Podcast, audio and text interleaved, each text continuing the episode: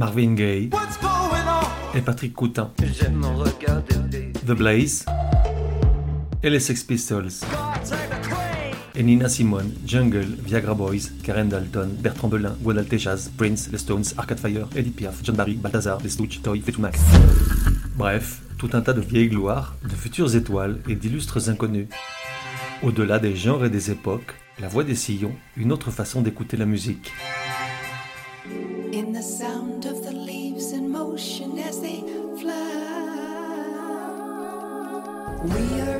La voix des sillons, numéro 28. Genre, folk. Oui, alors je sais ce que tu vas dire. Quoi, du folk, mais t'es dingue Certes, mais attention, là je te parle de vrai folk, de l'authentique, du Peace and Love et du Flower Power, du Summer of Love dans un combi Volkswagen, du Jack Kerouac dans les yeux et du Timothy Leary dans les veines. Et pas de l'un des folk scandinaves à la con, pardonne-moi l'expression, avec leur Lee Kelly, Jenny Val, Frédéric Astal et toutes ces nanas formatées bobo hippie urbaine boréale, coiffées de toques en poil de reine et qui m'énervent grave tellement elles chantent toutes pareilles. Oui, ça y est, j'ai fini. Époque de 1970 à 2017, soit 47 ans, dont 3 à chanter et 44 à se venger de sa mauvaise fortune en tourmentant monnaires et incisives à coups de roulettes rageurs. De 1 à 10, probabilité que tu connaisses, 1. De 1 à 10, probabilité que tu me dises merci de te l'avoir fait découvrir, 7,5. Artiste, Linda Perrax. Et tu te dis, et pourquoi diable parles-tu d'artistes qu'on ne connaît pas, gros naze Et je te réponds, parce que tout n'est pas que Ed Sheeran et Clara Luciani, parce qu'il y a de la musique au-delà des recommandations algorithmiques de YouTube et Spotify, et parce que, dans le cas présent, je vais te raconter une bien belle histoire comme on aimerait en écouter plus souvent. Et si tu ne connais pas Linda Perrax, alors il est probable que tu ignores tout de son exact opposé, Buckethead. Et tu te dis, c'est qui ce gars-là? Et je te réponds, Buckethead est guitariste.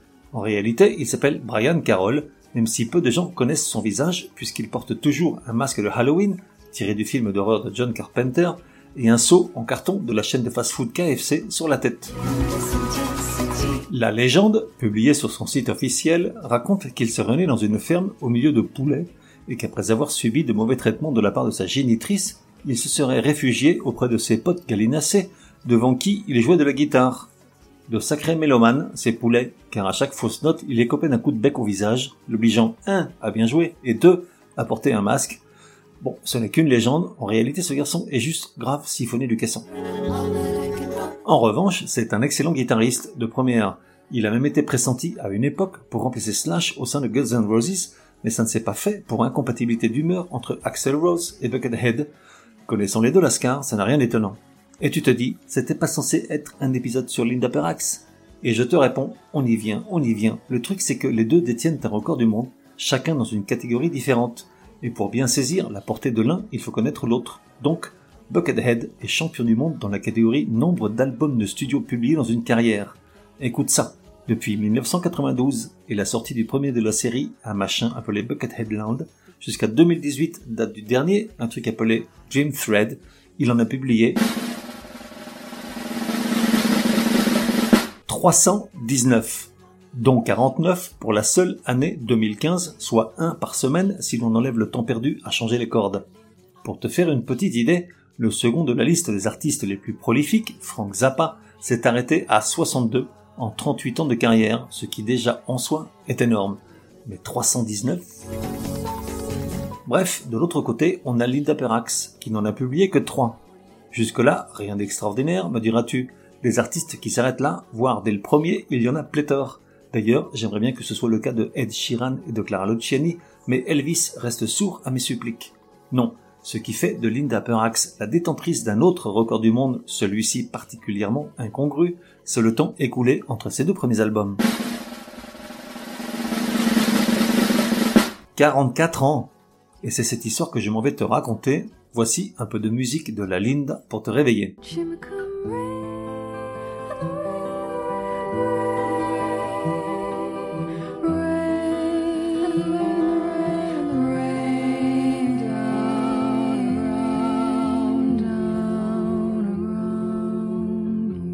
Réveil, j'ai dit. En 70, Linda Perrax est jeune. À 27 ans, bien que déjà mariée et travaillant comme orthodontiste dans une clinique privée, elle est surtout attirée par l'effervescence hippie du moment, le retour à la nature, l'énergie positive, l'amour libre, les communautés, les cigarettes qui font rire, bref, tous ces trucs-là. Elle n'aurait bien fait que ça, sourire béatement et chanter benoîtement, mais ses parents, un poil conformistes sur ce qu'une femme du monde doit faire de sa vie, l'ont menée à embrasser la carrière de dentiste. Résignée, elle passe ses journées devant des bouches grandes ouvertes sur un hurlement silencieux et des mains aux jointures blanches de temps s'agripper aux accoudoirs du siège, tout en fredonnant de douces chansons qu'elle compose depuis son adolescence, convaincue de leur pouvoir anesthésiant sur ses patients. Un jour que la bonne fée était bien lunée, ce sont les molaires de Leonard Rosenman qu'elle met au supplice. Et tu te dis, Ziva Gronas, dis-nous qui c'est. Et je te réponds, ce gars-là est une légende. On lui doit les musiques d'un certain nombre de films, à l'est d'Éden, La Fureur de Vivre et Barry Lyndon, entre autres, un gros poisson de l'industrie musicale. Ça ne traîne pas, envoûté par les mélodies et l'harmonie de sa voix, il lui demande un échantillon de sa musique sur cassette. Et dès le lendemain, c'est la femme du compositeur qui l'appelle, pour lui dire que les deux sont emballés par les chansons et qu'il faut s'entendre les enregistrer en studio, sortir un album, puis racheter au plus vite toutes les cliniques dentaires de Los Angeles. Sauf que la bonne fée devait avoir de mauvais souvenirs d'une carrière mal soignée, car ça ne s'est pas du tout passé comme ça.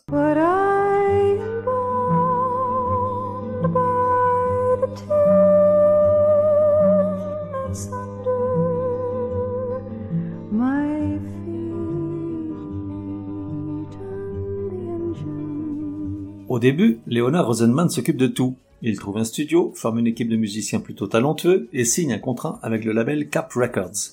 Douze chansons sont enregistrées, toutes des compositions de Linda Perrax, et le résultat est sublime tant sa voix est cristalline. Pour l'accompagner, point trop n'en faut, un peu de guitare, quelques nappes au clavier, un peu de flûte pour faire joli, et hop, Parallelograms sort du four.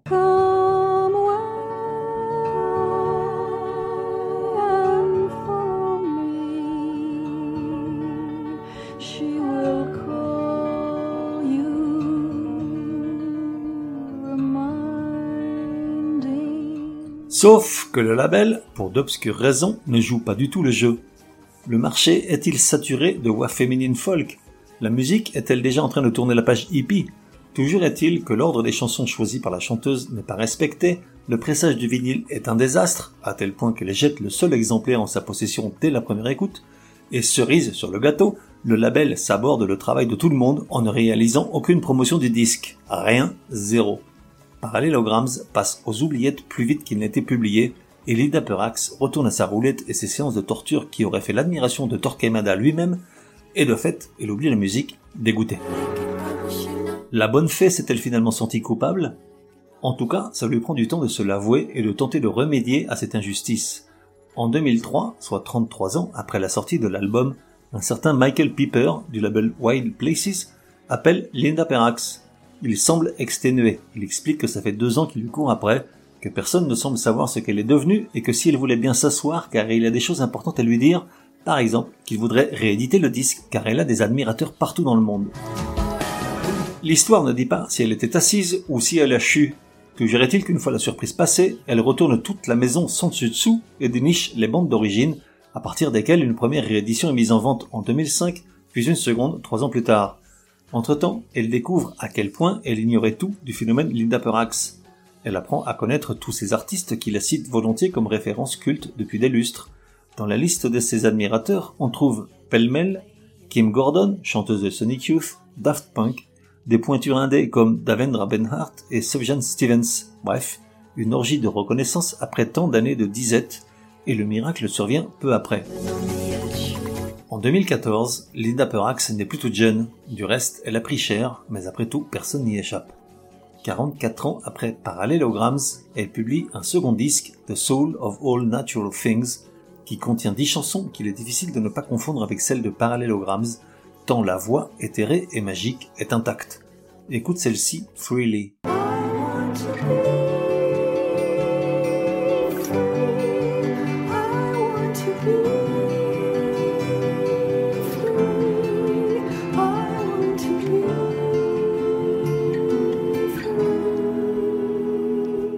Et puis, en 2017, elle en sort même un troisième, I'm a Harmony, mais les modes sont terribles et les phénomènes bien souvent seulement passagers.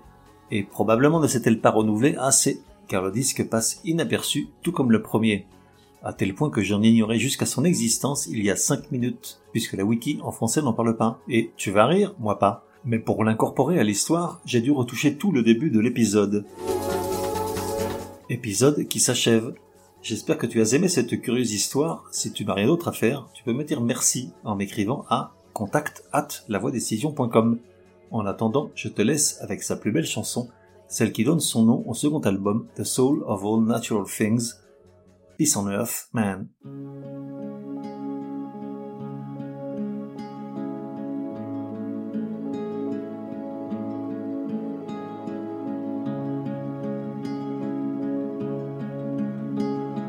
On se retrouve dans un prochain numéro de La Voix des Sillons.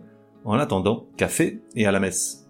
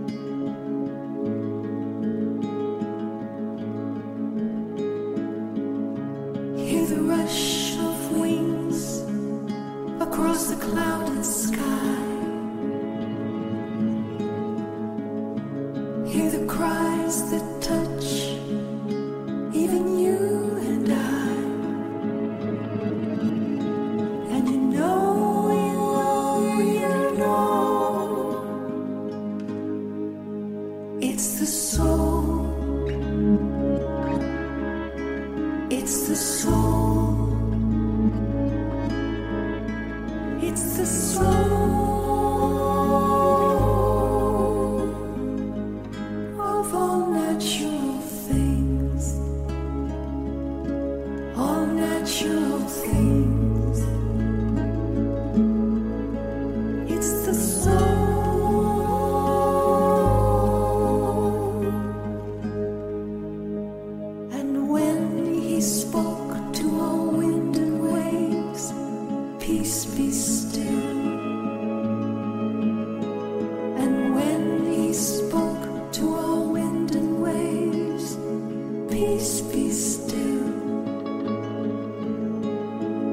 Peace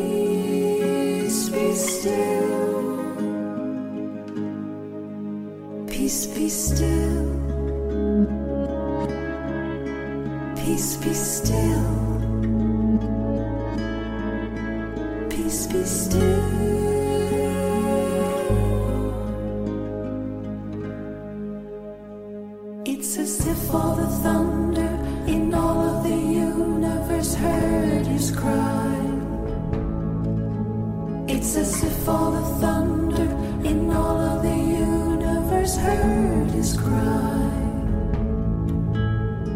Heard his cry. Peace be still. Peace be still. Peace be still.